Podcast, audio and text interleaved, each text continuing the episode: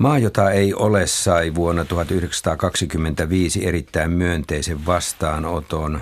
Tätä Edith Södergranin kirjan tyyliä kuvattiin silloin ohimeneväksi ilmiöksi. Mikä oli kaiken kaikkiaan Edith Södergranin runouden vaikutus silloin 20-luvulla ja sitten myöhemmin suomalaiselle runoudelle? Kirjailijatutkija Agneta Rahikainen ja runoilija Heli Laaksonen. Kyllä se eh, jossain vaiheessa jo 20-luvulla oli aika iso vaikutus suomalaiseen kirjallisuuteen, koska suomenkieliset kirjailijathan myöskin luki ruotsinkielistä kirjallisuutta hyvin tiiviisti sekä suomenruotsalaista että ruotsinruotsalaista. Ja Uuna Kailashan jo 20-luvulla käänsi ehkä jo 70 runoa, Södergranin runoa suomeksi, niin kyllä ne olivat tuttuja, mutta sanoisin, että 20-luvulla ehkä enemmän kirjailijan eliitti luki hänen runonsa, mutta runoilijat jo löysi hänet ja saivat suuria vaikutuksia hänestä. Miten sinä, Heli Laaksonen, aikanaan olet löytänyt Edith Södergranin? No sillä tavalla, että meillä on ruotinkielen, yläaste ruotinkielen kirjas ollut Landet som icke är ja sitten sen käännös siinä. Ja siinä mä huomasin, että mä, mä ymmärrän nämä kaikki sanat, Landet som icke är, maa jota ei ole. Mä tiedän, mitä se sanasanallisesti tarkoittaa, mutta miten se tarkoittaa niin korkeammin? Mitä se sialullisemmin tarkoittaa. Mä luulen, että se on ihan ensimmäisiä semmoisia kosketuksia tuommoisen ihan moderni runoutta. Että ei olekaan niin kuin sanotaan, kun täytyykin miettiä, että mikä se maa nyt olisi, jota ei ole. Se on ihan ensimmäinen. Ja sitten sen jälkeen mä olen lukenut äh, erityisesti just tätä, tätä viimeistä kokoelmaa ja semmoisia valikoituja runoja. En, en ollenkaan koko tuotanto, mutta mä huomaan, että kun mä olen vaistovarainen kirjoittaja sillä tavalla, että, että mä en aina tiedä, mistä mikäkin tulee. Mä kirjoitan vaan, niin kyllä nyt kun mä tarkemmin katson, niin, niin se Södergrani tiettyjä asioita ihan selvästi tihku läpi mun teksteihin. Tämähän on Södergranin kuoleman jälkeen julkaistu, että hän oli kuollut vuonna 1923. Minkälainen kuva tästä kokoelmasta tulee Södergranista, joka on jo hyväksi jättöä elämälle? Tämä on hyvinkin tummasävyinen kokoelma. Näin on ja niin kuin sanot, se on postuumisti julkaistu ja se ei ole Södergranin ideoima, vaan se on koottu eri runoista, jotka nyt jostain syystä eivät tulleet julkaistuksi hänen elämänsä aikana. Ja siinä on aika tämmöisiä herkkiä, pienempiä runoja, jotka on aika selvästi jo hyvin nuoru, tai ehkä jopa nuoruuden ajalta. Ja sitten painottuu lopuksi näihin viiteen kuuteen hyvin synkkiin runoihin, jotka on jotenkin jollain tavalla kuolemanläheisiä, mutta ei pelkästään. Että siellä on myöskin tämmöistä jonkinmoista valoa siinä tunnelissa kuitenkin. Heli Laaksonen ja Agneta Rahikainen, tämän kirjan nimi Maa, jota ei ole, sai minut ajattelemaan, että – Onko sillä jotain tekemistä niin konkreettisen asian kanssa kuin sillä paikalla, missä Edith Södergran eli Raivolassa Karjalan kannaksella, jossa raja pantiin kiinni 1918 ja Södergran oli syntynyt Pietarissa, joka oli hänelle sen jälkeen, kun raja lyötiin kiinni maa, jota ei ole. No sitä on tietysti ajateltu näin konkreettisesti. Jälkeenpäin hän on hyvin paljon ajateltu, että maa, jota ei ole, on Karjala tai Karjalan kannas.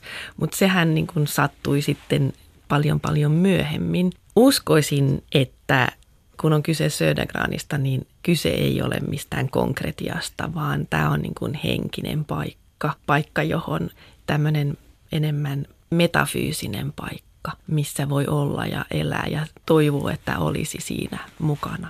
Varmaan myös Södergran ajatteli, että jossain olisi hyvä olla paikka, jossa hänen olisi hyvä olla, koska hän eli aika lailla tuskallisen elämän. Kyllä, kyllä. Ja äh, ainakin kuvitellaan, että tämä runo on, saattaa olla hänen viimeisensä, niin kyllä hänellä, hänellä oli niin kuin ihan selvä tieto siitä, ettei hän elä kovinkaan kauan enää silloin yläasteella, kun mä olen tämä ensimmäistä kertaa lukenut, enkä ole tiennyt Södergranista mitään, enkä sitä, että tämä on kuoleman kielis kirjoitettu.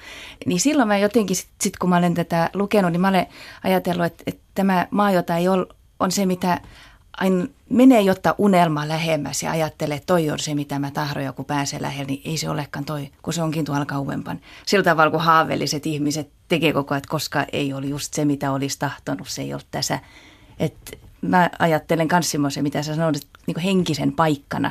Mutta kun mun tämä ei ole jotenkaan kauhean synkiä Joo. kuitenkaan, vaikka Joo. se on se kuolema, niin ei, se, ei tässä ole helvetin jaskoi. Ei millään niin. tavalla. Ja Joo. tässä on myöskin hyvin paljon rakkaudesta kysymys. Niin, Joo. Joo. Jostain semmoisesta, just kun lukee, niin mä ajattelin, kun on teinin semmoinen dramaattinen jotenkin ja ajattelee kuolemastakin, että, että se on jotenkin hieno. Niin mä ajattelin, että tämän, tämän kaltaiset runot on ehkä niitä, jotka alleviivaa sitä semmoista kuoleman kauneut jotenkin. Puhutaan vähän naiskuvasta siitä, minkälaista maailmaa Edith Södergran tuohon aikaan eli ja mitä hän halusi muuttaa. Hän, hän manifestoi, hän kirjoitti sellaisen eräänlaisen manifestin siitä ihan äh, syyskuun lyyräkokoelmassa vuonna 1918 siitä, että mitä hänelle kirjoittaminen on. Minkälainen Agnetta tämä manifesti oikein oli? Mitä Södergran alleviivasi? No hän alleviivasi sitä, että hän on erikoinen, hän on taiteellinen ja hänellä on oikeus olla – sitä, mitä hän on, eikä tarvitse tehdä itsensä pienemmäksi. Ja minusta se on, jos nyt jotain menee perille Södergranista, niin minusta tämä on se tärkein osa, koska naisena oleminen, niin se on hyvin paljon ollut ja edelleenkin on, että pitää tehdä itsensä pienemmäksi, että sopii maailmaan, kuvaan ja, ja muutenkin. Olet kirjoittanut eh, Edith Sörgran elämäkerrassa, että hän oli ensimmäinen pohjoismainen nainen, joka uskalsi näin sanoa, siis kirjailija. Oikeastaan ensimmäinen eurooppalainen nainen, mm-hmm. joka, joka kirjoitti kirjallisen manifestin. Sitä hän ei ole edes kutsuttu manifestiksi varmasti siitä syystä, että hän on nainen. Että jos, hän, jos hän olisi ollut mies, niin olisi puhuttu manifestista. Mutta nainen, niin että se nyt on tämmöinen johdanto kirjaan tai myöskin hän, hän kirjoitti myöskin lehtiin hänen taitisista ajatuksistaan, mutta se oli vain lehtiartikkeleita eikä manifesteja. Heli Laaksonen, onko siis Edith Södergran persoonana ollut sinulle tällaisena voimakkaana persoonana myös jonkinlainen esikuva? No kun mä en sillä tavalla kauheasti tietänyt, mutta ne runot, mitä se tuo esille, niin kyllä mä miettisin sitä, että kun on kasvanut ja katsoo, että millaisia naisen malleja saa, että mitä saa vaikka työläistä kodista, mistä mäkin olen, ja, ja semmoisesta taajama-ympäristöstä ja semmoisesta, että ei, ei ole mitään semmoista valtava suuri kohottavia esikuvia, ja, ja sitä, että, että mitä kaiken naisihminen voi olla – että et se voi, voi olla semmoinen väkevä ja se voi olla vitsikäs ja että se voi olla viisas ja fiksu. Että naisen ei tarvitse myöskään tyhmentää itse ollenkaan. Että mä olen aina rakastanut niin vitsikä ja viisai naisi ja musta tämä editin nämä runot jotenkin sitä, sitä tuo kyllä. Ja, ja sitten myöskin Simon, että tietysti hän puhuu paljon siitä, tuo sitä esille, sitä naiseut ja, ja erottisuut, mutta myöskin sitten semmoinen runo, mikä, missä hän sanoi, että en ole nainen, olen neutri, lapsi, hovipoika ja rohkea päätös. Niin tämä mun mielestä, että se ei olekaan semmoinen, että minä olen nainen, vaan se voi sanoa vaikka, että olen neutri. Ja, ja siinä mä löysin niin sillä tavalla, että kun mä en kauhean usein ajattele sitä, että mä olen naisihminen. Enimmäkseen mä en ajattele ollenkaan, et, et silloin täytyy, mä huomaan, että täytyy tehdä päätös, kun, kun menee julkiseen vessa. Niin siinä semmoinen pieni hetki, että että kumpi tässä nyt on naisten vessa ja kumpi miesten vessa. Sitten hetki sitten kumpi mä olin, ai jumalinainen. Et, se, se ei ollut minussa koko ajan läsnä se naiseus. Ja mun se, se on kauhean kiinnostaa, että Simottoskin voi olla. Voi vieläpä olla yhtä aikaa, että, että Edith on hyvin väkeväs nainen, mutta sitten hän voi sanoa, että en mä mikä nainen ole. Mä olen, mä olen neutri. Juuri tuo runohan on sellainen, sehän ilmestyy koko ensimmäisessä kokoelmassa silloin 16, niin se oli erityisen provosoiva, mm. koska nainen ei saa sanoa, että hän on neutri. Nainen on nainen eikä, eikä neutri. Ja se on myöskin, minusta juuri tuo runo niin on sellainen, jota voisi antaa jokaiselle nuorelle naiselle. Että siinä on lukemista, että siinä on sulle elämälle jotain sanoja. Niin. Mutta täytyy muistaa, että tuohon aikaan 1916 ja 18 paikkeilla tämä ruotsinkielinen kirjallisuuskenttä varsinkin oli miesten hallussa. Ja nämä tällaiset ajatukset varmaan herättivät paljon vastalauseita. Plus sitten Edith Södergranilla se, että hän mursi mitallisen runon, joka oli tavallaan ihan uutta.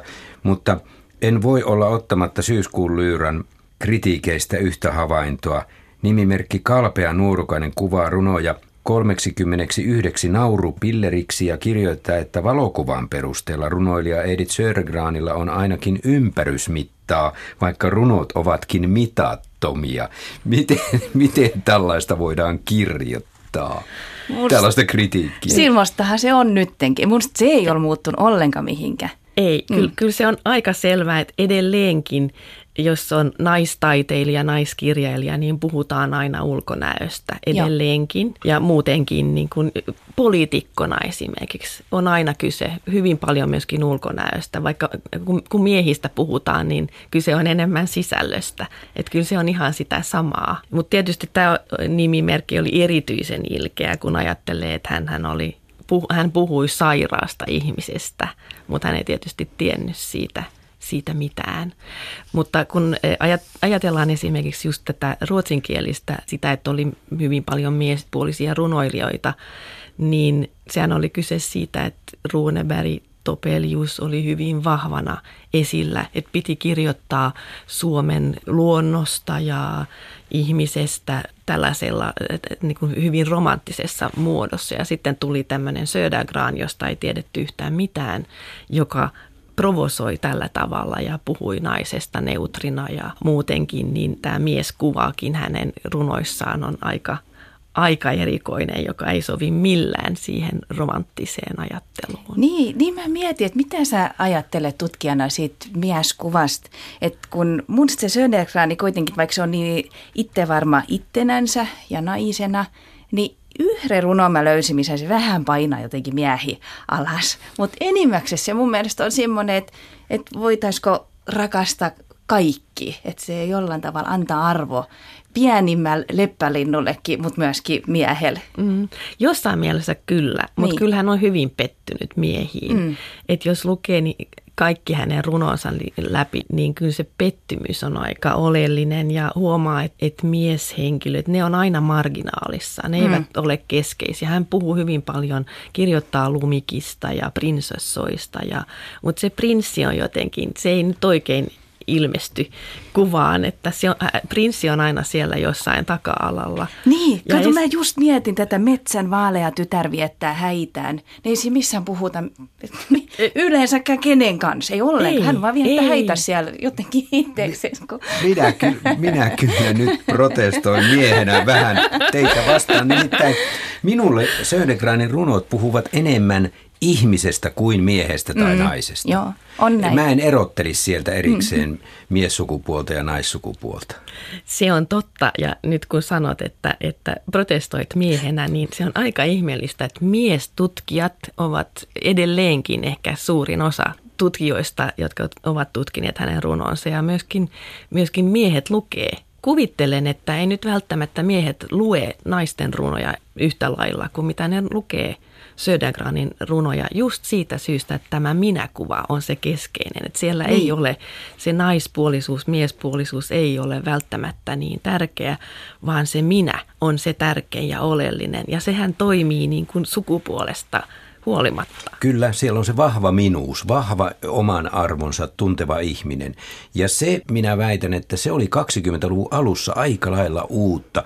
Siellä on sisä, sisällissota taustalla, hyvin maskuliininen miesaika ollut ja verinen aika, ja sitten varovasti aletaan elää 20-lukua niin Edith Södergran toi ihan uutta ajattelua, ei pelkästään uutta runoutta, vaan uutta ajattelua väittäisin. Ilman muuta, ja kun tiedettiin, että se on nainen, joka puhuu omasta minästään, niin, se, niin sekin oli provosoivaa.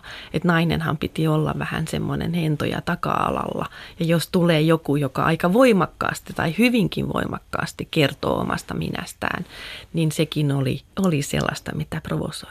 Niin se on jännä, että kun se voidaan nähdä uhkana siinä mielessä, että kun mä ajattelen, että ne ihmiset, jotka on oikein oma arvon tuntosi, niin yleensä heillä ei ole tarvet tallata ketään matalammaksi. Että semmoiset ihmiset kestää myöskin toisi voimakkaita ihmisiä, jotka on itse. Mutta siinä ei, ehkä sitten sit taas, jos on tottunut elämään semmoisena semmoiseen aikaan, että, että naiset on heikompia, naiset on katseen kohta ja naiset on söpöi, ja sitten onkin joku, joka ei välitä ollenkaan ollut söpö, mm. joka on riaa hakas mm. ja, ja semmoinen vähän fiksu. Joo. Niin voi, onhan se hiukan sietämätöntä, jolla ei ole tottunut.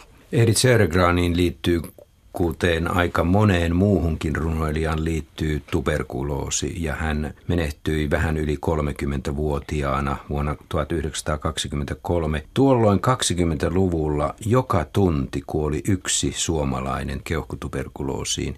Miten merkittävä myöhemmälle sukupolvelle on ollut tämä, että kirjailija eli näin traagisen elämän? No siis siitähän on tehty valtavasti niin kuin romantisoitu, dramatisoitu ja mytologisoitu just tämän sairauden ympäri. Että kun kirjoitin elämäkerran, niin mullahan oli yksi agenda ja se oli se, että en, en säälinyt Södergrania samalla tavalla. Halu, halusin nostaa hänet esille taiteilijana, voimakkaana ihmisenä ja elämän myönteisenä, hauskana, koska just tämä traagisuus, tämä niin kuin että aina tiedetään, että no voi voi, kun hän oli niin sairas ja voi, kun hän kuoli niin nuorena. Se on ihan yhtä samaa juttua, kun ajatellaan Virginia Woolfia. Jos tiedetään hänestä jotain, niin tiedetään, että hän hukutti itsensä. Ja se niin kuin kuolema ja tämmöinen kuoleman dramatisointi, niin jotenkin vie fokuksen pois siitä oleellisesta. Silloin vaan jää kiinni siihen traagisuuteen, koska siellä ihmisen elämässähän on niin paljon paljon muutakin. Se jotenkin vie kokonaan idean pois kaikesta muusta ja siitä hienosta taiteesta, mitä tehtiin ja hienoista ideoista. Niin, mä ajattelen, että mun kokemattomuus on jotenkin ehkä suojannut tässä, että kun mä en ollut paljon Södergranista tiennyt, kun mä olen vaan lukenut, että ai tämmöinen runo ja tämmöistä joku kirjoittaa, niin, niin se on kyllä auttanut siinä, että on voinut jotenkin liäkehtiä niiden hänen runojes kanssa. Ja kyllä, kyllä mä mietin sitä, että jotenkin, kun se, se kirjoittaa niin, no siinä ajassa tietysti, kun se on kirjoittanut niin jotenkin eksoottisesti, että siellä on outoja kaloja, kummallisia kasveja ja palmuja ja kaikki, että se on antanut ehkä sen aikalaisillekin jotta semmoista muutakin kuin, kuin semmoinen vähän alkeellinen silloin vielä suomi. Mutta sitten mä ajattelin, että myöhemminkin, että musta on aika hieno nykypäivänäkin yhtäkkiä avata runo, mikä tuo esille, jotta semmoista paratiisimaisuutta, mitä siellä on. Ja juuri paljon iloa ja semmoista haltioitumista, että, että kuin hieno on, on luonto ja miltä tavalla ihminen on hyvin lähellä luontoa ja miltä tavalla luonnossa on hyvin paljon inhimillistä. Tämmöisiä piirteitä. Ja sitten se huumor – että mun se on ihmeellistä se hänen huumorinsa. Hyvä, että niin. nostit Heli Laaksonen tämän huumorin, koska olisin sitä seuraavaksi sinulta kysynyt. Minä löydän kanssa Edith Södergranin mm-hmm. runosta huumoria. Tuleeko mieleen joitakin esimerkkiä? No, josta, e- esimerkiksi niin. tämä uneet, vaarallisia unia, miksi Edith Södergran kirjoittaakin siitä, että älä mene liian väh- lähelle uniasi. Minulle siinä on myös huumoria, siinä ei ole pelkästään traagisuutta. Näin on, siis hän, leik- hän leikkii mm. lukijan kanssa, koska olen ajatellut, että vaikka olen nyt elänyt Södergranin kanssa yli 20 vuotta, niin edelleenkin kun luen hänen runonsa, niin tulee heti jotain uutta, jotain ihmeellistä, mm-hmm. mitä en ole huomannut ennen. Ja suurin osa siitä on tämmöistä leikkimielisyyttä. Että hän jotenkin leikkii minun kanssa lukijana, että luuletpa, että tiedät mitä ajattelen tässä runossa, mutta et tiedäkään. Että tässä tulee niin kuin uusia outoja juttuja ja siinä se on se leikkimielisyys myöskin, että ei se pelkästään vakavaa ole, vaan siinä on tällaista leikkiä mukaan. Niin, niin jos pit, ja miltä vähän just ne vakavat asiat vetää leikiksi, niin kuin vaikka se, kohtalo on heittänyt minua lumipallolla. niin, niin musta nyt on kyllä aika vitsikästä sanoa, että jos on vakavasti sairastunut, niin tuntuu siltä, että kohtalo heitti minun lumipallolla. Niin kyllä se musta nyt aika hauskaisesti jotenkin on sanottu. Tai sitten, että kun hänen rakastettu rupeaa piirtämään hänen muotokuvaa, se piirtää munasen. Ja tavalla hän sitä rupeaa piirtämään. Toisella puolella hän piirtää sipula ja toisella puolella hän piirtää hiakkakummu. Ja jotenkin sekin tommonen, musta se on aika kepiä ja hauska, vaikka siinä voikin nähdä siinäkin kuolema, mutta kuitenkin, että lähdetään muotokuvaa piirtämään. Kananmunahan niin on vähän niin kuin ortodoksista, ehkä sitä, sitä elämänpiiriäkin tulee niihin runoihin sitä kautta, että se ei ole vaan sitä yläpilveä ollenkaan.